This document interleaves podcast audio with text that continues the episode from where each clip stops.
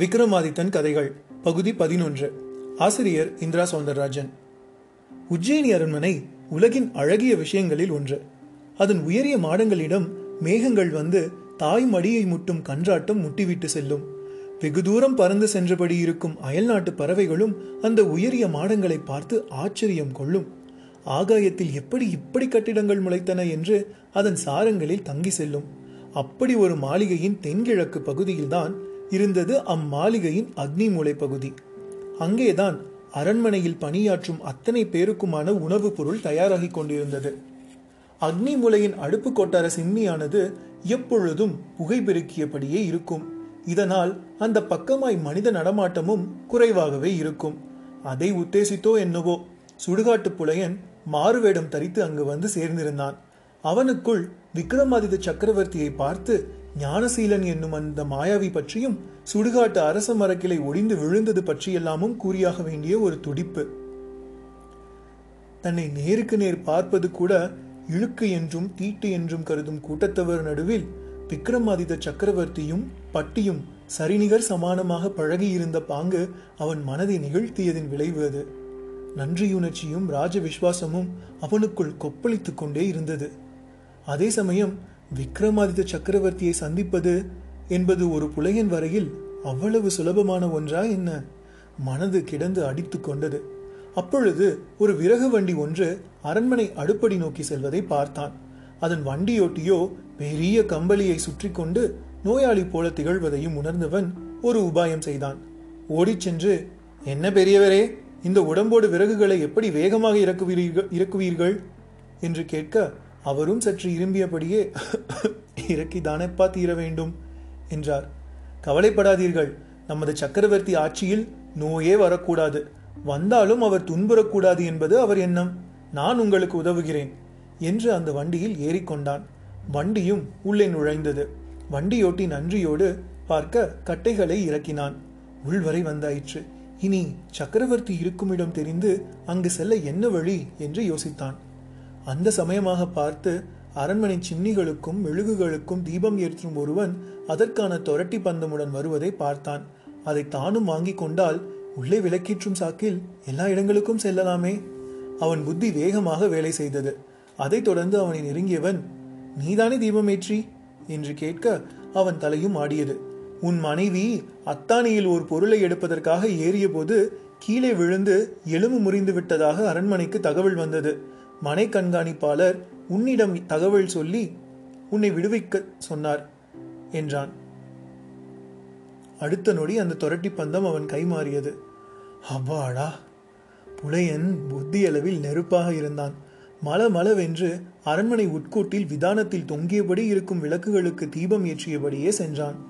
யாராவது பார்த்துவிட்டால் ஒருவேளை தன்னை அடையாளம் காணக்கூடும் என்று தலைப்பாகையால் முகத்தை பெருமளவு மூடிக்கொண்டிருந்தான். அப்படியே அவன் பார்வையும் விக்ரமாதித்த சக்கரவர்த்தி இருக்கும் இடம் எங்கே என்று தேடியபடியே ஒரு வழியாக அவன் அந்தப்புற மண்டபத்தை அடைந்தான். அங்கே முகப்பில் அமைச்சரவை சகாக்கள் கூடி பேசிக் கொண்டிருந்தனர். விக்ரமாதித்தன் பட்டியோடு கூடி ஒரு மாடத்தில் மஞ்சம் ஒன்றின் மேல் அமர்ந்து தாயக்கட்டம் ஆடியபடி இருந்தான். நல்ல வேளையாக அங்கே அருகில் ஒரு சரவிளக்கு தொங்கியபடி இருந்தது. விறுவிறுவென்று அதை நோக்கி நடந்தவனை மேய்காப்பாளன் வஜ்ராபதியின் கரங்கள் தடுத்தன. ஏய், யார் நீ? எங்கே செல்கிறாய்? சரவிளக்கு தீபம் போட புலையன் தடுமாற, உள்ளே உன் போன்ற பணியாட்கள் யாரும் செல்லக்கூடாது என்று உனக்கு தெரியாது? கோபமாக கேட்டான் வஜ்ராபதி. தெரியாது ஐயா. என்ன ஐயாவா? என்னை மாவீரரே என்றுதான் விழிக்க வேண்டும், அது கூட மறந்து விட்டதா உனக்கு? யார் நீ? சந்தேகத்துடன் வஜ்ராபதி புலையனின் மார்பு சட்டையை எகிரி பிடிக்க தலைப்பாகை தவறி விழ அவன் முகம் முழுவதுமாக தெரிந்தது. நீ வஜ்ராபதி அவனை தேட, புலையன் தாமதிக்காமல், சக்கரவர்த்தி அவர்களே, உங்களுக்கு ஆபத்து ஆபத்து என்று பலமாக கத்த, அடுத்த நொடிய மஞ்சத்தில் ஆட்டத்தில் ஈடுபட்டிருந்த விக்ரமாதித்தனும் பட்டியும் எழுந்து அவர்களை நோக்கி ஓடி வந்தனர். அவர்கள் வரவும் வஜ்ராபதியும் சற்று விலக புலையன் சடார் என்று விக்ரமாதித்தன் காலில் விழுந்து, சக்கரவர்த்தி அவர்களே, தங்களுக்கு ஆபத்து, என்னை தெரிகிறதா? நான் சுடுகாட்டு புலையன் காலப்பன் என்று மார்பை தட்டி காண்பித்தான். விக்ரமாதித்தனுக்கும் பட்டிக்கும் அவன் யார் என்பது உடனே விளங்கிவிட்டது. உடனே சுற்றியிருப்பவர்களை ஒரு பார்வை பார்க்க அவர்கள் அது புரிந்து விலகிச் சென்றனர். இப்பொழுது சொல், என்ன நடந்தது? புலையனும் நடந்ததை மொத்தமாக சொல்லி முடித்தான். விக்ரமாதித்தன் முகத்தில் அதன் காரணமாக ஒரு மகிழ்ச்சி. பட்டியும் கூட மகிழ்ச்சியோடு அவனை பார்த்தான். புலையன் காலப்பனுக்கு தான் அது அதிசயமாக இருந்தது. சக்கரவர்த்தி அவர்களே, நான் சொன்னது ஒரு கெட்ட செய்தி, ஆனால் நீங்கள் மகிழ்ச்சி அடைகிறீர்களே என்றான். செய்தி கெட்டதாக இருந்தால் என்ன, நடப்பது நடந்துதான் தீரும் காலப்பா. ஆனால் எனக்கு என்ன மகிழ்ச்சி என்றால், என் ராஜ்யத்தில் ஒரு சுடுகாட்டு புலையனான நீ என்மேல் வைத்திருக்கும் பற்றையும் பாசத்தையும் எண்ணி பார்த்தேன். அதை நினைத்தே மகிழ்ந்தேன். அது மட்டுமல்ல, செய்தியை கூற நீ எத்தனை உபாயங்களை கையாண்டு இங்கே வந்திருக்கிறாய். உனது புத்தி கூர்மை மிக பிரமாதம். என் மக்கள் கல்வி, கேள்வி, விசுவாசம் அனைத்திலும் தலை சிறந்தவர்கள் என்பதை எண்ணும்போது என் நெஞ்சு பூரிக்கிறது. பேச்சோடு கட்டி கொண்டான். புலையன் காலப்பனுக்கோ உடம்பெல்லாம் கூசியது. பொதுவில் ராஜாக்களை பார்ப்பதற்கே ஜாதகப்படி பிராப்தம் இருக்க வேண்டும். அடுத்து அவர்களோடு பேசுவது, அதற்கெல்லாம் மேலானது அவர்கள் ஸ்பரிசம் தன்மேல் படுவது என்பது. பூரித்து போனான் காலப்பன். சக்கரவர்த்தி அவர்களே, நான் பாக்கியசாலி. பிணத்தை தீண்டும் புலையன் நான். என்னையும் ஸ்பரிசித்து சமமாக பாவிக்கும் உங்களை நான் என்னவென்பேன்? அவன் கண்களில் தாரை தாரையாக கண்ணீர். இடையே விக்ரமாதித்தன் பட்டியை பார்த்த பார்வைக்கும் பட்டிக்கும் பொருள் புரிந்தது. அடுத்த நொடி அருகில் இருந்த ஒரு வெண்கல நாசராவை தட்டி சப்தம் எழுப்பினான். ஓடி வந்தார்கள் சிலர். இவர் என் விருந்தினர். இவரை நீராட செய்து விருந்தளித்து பின் பொன்மணிகளை பரிசாக கொடுத்து அனுப்பி வையுங்கள் என்றான் பட்டி. உடனே அந்த புலையன், வேண்டாம் அரசே, வேண்டாம். என் அன்புக்கு ஒரு விலை வைத்து விடாதீர்கள். பிறகு கணக்கு தீர்ந்துவிடும். நான் உங்கள் பொன்மணிகளை விரும்பவில்லை. எனக்கு உங்கள் நலமே முக்கியம். அது இருந்தால் போதும். வருகிறேன். வியப்பளித்து விட்டு திரும்பி நடந்தான் அந்த புலையன். அவன் செல்லவும் பட்டி விக்ரமாதித்தனிடம் கேட்டான், அண்ணா, அவனது எச்சரிக்கை குறித்து என்ன முடிவு செய்திருக்கிறீர்கள்? என் கையில் என்ன இருக்கிறது? முதலில் அந்த மாயாவி வரட்டும், பிறகு பார்க்கலாம். விக்ரமாதித்தனிடமும் உள்ளர்த்தம் மிகுந்த ஒரு பதில். மறுதினம் அரசவை கூடிட விக்ரமாதித்தனும் ரத்ன சிம்மாசனத்தின் படிகளில் காலை வைக்க வினோத ரஞ்சிதம் என்னும் முதல் பதுமை முகமன் படித்தது. தொடர்ந்து மற்ற பதுமைகள் அவன் காதுகளில் கேட்கும் வண்ணம் அவனை வாழ்த்தி வழி அனுப்பி வைத்தன. அப்பொழுது ஒரு பதுமை மற்றொரு பதுமையிடம், அடியே, மாயாவி ஒருவன் இங்கே வந்து கொண்டிருக்கிறான். அவனிடம் எச்சரிக்கையாக இருக்க வேண்டும் என்று சொல் என்றது. அவசியமில்லை. விக்ரமாதித்த சக்கரவர்த்தி அவர்கள் மாயாவி பற்றி அறிவார். ஒரு புலையன் அவருக்கு நம்மை முந்திக் கொண்டு கூறிவிட்டான் என்றது இன்னொரு பதுமை. விக்ரமாதித்தனிடம் வியப்பு. இவை பதுமைகள் மட்டுமல்ல, முக்காலமும் உணர்ந்துள்ள அபார சக்தியுடையவை இவை. தன்னை சுற்றி எது நடந்தாலும் இவைகளுக்கு தெரிந்து விடுவதையும் எண்ணி ஆச்சரியப்பட்டபடியே சிம்மாசனத்தில் அமர்ந்தான். மறுநொடி அரசவை சம்பிரதாயங்கள் ஆரம்பமாயின. ஒரு வாயிற்காட்போம் வந்து ஞானசீல மாயாவியின் வருகையை பதிவு செய்தான். மாமன்னர் அவர்களே, தங்களை காண ஒரு மகாமுனிவர் அவர்கள் வந்திருக்கிறார் என்றான். விக்ரமாதித்தனும் வரச்சொல் என்றான். அதே சமயம் ஒரு பதுமை, மன்னா, எச்சரிக்கை என்றது. விக்ரமாதித்தன் சிரித்தான். அதே சமயம் ஞானசீலனும் உள்ளே நுழைந்தான். நுழையும் போதே காதில் அனைவரும் வியக்கும்படி மணி சப்தம் கேட்கும்படி செய்தான். எங்கிருந்து ஒலிக்கிறது இந்த மணி? கேள்வியோடு அனைவரும் வியக்க, அது கங்கை கரையில் நடைபெறும் சிவாலயத்து பூஜை மணி. என் தபோ சக்தியால் நான் தான் அதை அனைவரும் இங்கு கேட்கும்படி செய்தேன் என்றான். விக்ரமாதித்தன் உடனே எழுந்தான். அவரை பார்த்து கை கூப்பி நமஸ்கரித்தவன் ஆசனத்தை விட்டு இறங்கி வந்து அப்படியே சாஷ்டாங்கமாக அந்த ஞானசீலன் காலில் விழுந்தான். ஞானசீலனுக்கு கூசியது. வணங்குவதில் பல சிறப்புகள் உள்ளது. ஒருவரை வணங்கும் போது, குறிப்பாக பாதம் பற்றி வணங்கும் போது, அவர் நம்மை மனப்பூர்வமாக ஆசீர்வதிக்க வேண்டும். அது கணக்கில் கொள்ளப்படும். இல்லாவிட்டால் அவரது புண்ணியங்களில் சில காலில் விழுந்து வணங்குபவர் கணக்குக்கு சென்றுவிடும். எதிரிகளை அழிக்க அவர்களை வணங்கி விடுவதும் ஒரு தந்திரம். இது தெரிந்த ஞானசீலன் வேறு வழியின்றி நீடூழி வாழ்க, நிலைத்த புகழுடன் வாழ்க என்று வாழ்த்தினான். அதே சமயம், இப்படி வாழ்த்தும் நாம் தானே அவன் உயிரையே பணயமாக கேட்கப் போகிறோம் என்றும் நினைத்து கொண்டான். தர்ம சங்கடமாக இருந்தது. விக்ரமாதித்தன் இப்படி காலில் விழுந்து சாஷ்டாகமாக நமஸ்காரம் புரிபவன் என்றெல்லாம் துளியும் எதிர்பார்த்திராத தன்னைத்தானே நொந்து கொண்டவன் தடுமாற்றமுடன் விக்ரமாதித்தனை பார்க்க விக்ரமாதித்தனும் ஆசனத்தை காட்டினான். அதில் அமர்ந்த ஞானசீலன் அந்த ரத்ன சிம்மாசனத்தை ஒரு பார்வை பார்த்தான். அதன் பகட்டும் ஒளியும் அப்படியே சுண்டி இழுத்தது. முனிவரே, தாங்கள் யார்? எங்கிருந்து வருகிறீர்கள்? கத்தரித்தது விக்ரமாதித்தனின் கேள்வி. நல்லது மன்னா, நான் ஒரு அம்பிகை பக்தன், குறிப்பாக மாகாளியின் நிகரில்லாத பக்தன். அப்படியா? அன்னை மாகாளியே என்னையும் வாழ்விப்பவள். அவளது நிகரில்லாத பக்தர் நீங்கள் என்றால் நீங்களே என் மகாகுரு. விக்ரமாதித்தனின் பேச்சு ஞானசீலனை குளிர வைத்து விட்டது. அற்புதம்! ஒரு காளி பக்தனை இன்னொரு காளி பக்தன் கொண்டாடி மகிழ்வது மகா அற்புதம் என்று எகிரி குதித்தான். அப்படியே ஆகாயத்தில் கைகளை உயர்த்தி ஒரு சுழற்றியதில் ஒரு நவரத்ன மாலை அவன் கைகளில் அகப்பட்டு கொண்டு பின் அவையினர் காணும் விதமாக ஜொலித்தது. அவையினர் அதை பார்த்து வியந்தனர்.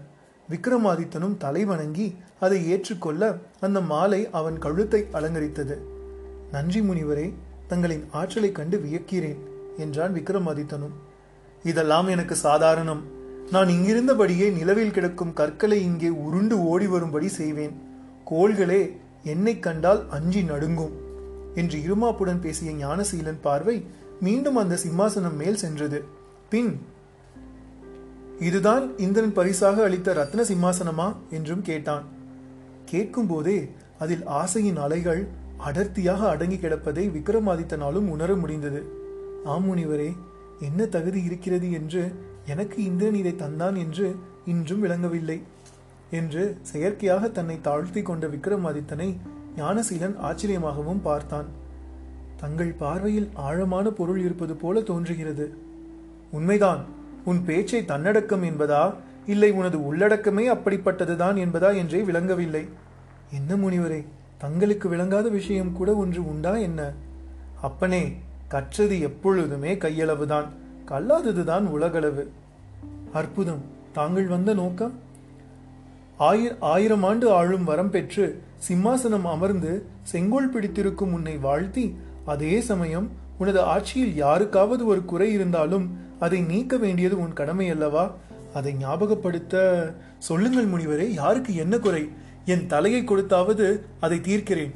விக்ரமாதித்தன் வேகமாக முன்வர, மிகச்சரியாகவே சொன்னாய், தலையை தந்து செய்ய வேண்டிய குறைதான் அது என்றான் ஞானசீலனும். அதே சமயம் பதுமைகள் அலறின. சக்கரவர்த்தி, அசட்டுத்தனமாய் இப்படி வாக்கினை கொடுத்து மாட்டிக்கொண்டு விடாதீர்கள். அவைகளின் குரல் அஞ்சனம் பூசி இருக்கும் ஞானசீலன் காதிலும் விழுந்தது. ஒரு கணம் அதிர்ந்தான். யார் அது? விக்ரமாதித்தனை எச்சரித்தது. கேள்வியுடன் சுற்றுமுற்றும் பார்த்தான். முனிவர் பிரானே, தாங்கள் யாரை தேடுகின்றீர்கள் என்று நான் அறியலாமா? ஒன்றுமில்லை, யாரோ உன்னை எச்சரிக்கை செய்வது போல் காதில் கேட்டேன். அடுத்த நொடி பதுமைகள் அவனுக்குள்ள சக்தி எறிந்து வாயை மூடிக்கொண்டன. திரு திருவென விழித்தன. விக்ரமாதித்தனும் சமாளித்தான். அது யாரும் இல்லை, என் மனசாட்சியின் குரலாகத்தான் இருக்க வேண்டும் என்றான். மாயாவி ஞானசீலனை அந்த பதில் திருப்திப்படுத்தவில்லை. முகத்தில் ஒருவித கோபாலை வேகமாக பரவ தொடங்கியது. முனிவருக்குள் ஏதோ குறைச்சல் போல தெரிகிறது. நான் ஏதும் தவறாக பேசிவிட்டேனா? இல்லை, நீ எனக்கு உதவ மாட்டாய். உன்னை யாரோ எச்சரிக்கிறார்கள். கட்டாயம் உதவுவேன். என்ன குறை, அதை கூறுங்கள். நல்லது, எனது குறையை கட்டாயம் நீ தீர்க்க வேண்டும். நிச்சயமாக, சத்தியமாக என்றும் கூறு. ஞானசீலன் நெருங்கி வருவது சற்று தள்ளி அமர்ந்திருந்த பட்டியின் முகத்தில் ஏராளமான சிந்தனைகளை உருவாக்கியபடி இருந்தது. அமைச்சர் ஒருவரும் அருகில் அமர்ந்திருந்தார். அவர் பட்டியிடம், மகாமந்திரி அவர்களே, நமது அரசர் இந்த யோகியிடம் அகப்பட்டு கொண்டு விடுவாரோ என்று அச்சமாக உள்ளது என்றார்.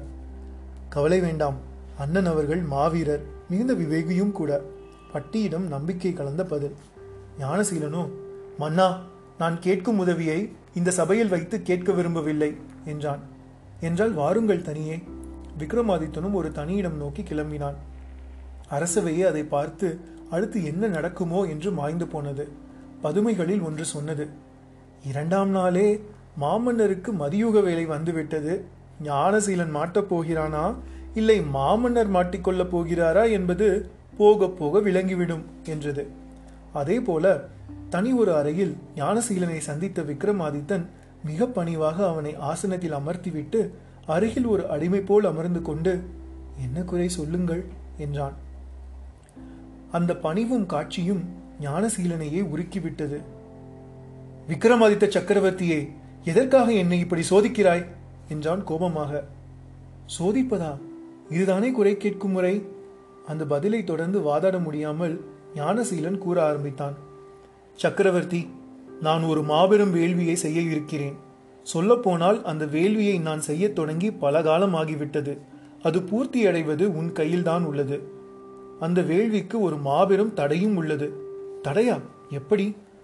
ஆம், இந்த பூலோகத்திலேயே அதிக பிரேதங்கள் அடங்கியதும் பூமியின் அச்சுப்பாகம் செல்வதுமான ஒரு இடத்தில் மயானம் ஒன்று உள்ளது. நீங்கள் கானக பைரவ மயானத்தை கூறுகிறீர்களா? ஆம், பைராகிகள், முனிவர்கள், தவசி ரேஷ்டர்கள், இவர்களுடன் மந்திரவாதிகள், மாயாவிகள் இந்த மண்ணில் அவர்களே தங்களது நல்லடக்கம் நிகழ வேண்டும் என்று விரும்புவார்கள். ஆம், பைராகிகள், முனிவர்கள், தவசி ரேஷ்டர்கள், இவர்களுடன் மந்திரவாதிகள், மாயாவிகள் இந்த மண்ணில் அங்கே தங்களது நல்லடக்கம் நிகழ வேண்டும் என்று விரும்புவார்கள். தெரியும், கேள்விப்பட்டிருக்கிறேன். அந்த மயானத்தில் உள்ள ஒரு முருங்கை மரத்தில் வேதாளம் ஒன்று தலைகீழாக தொங்கியபடி உள்ளது. வேதாளமா?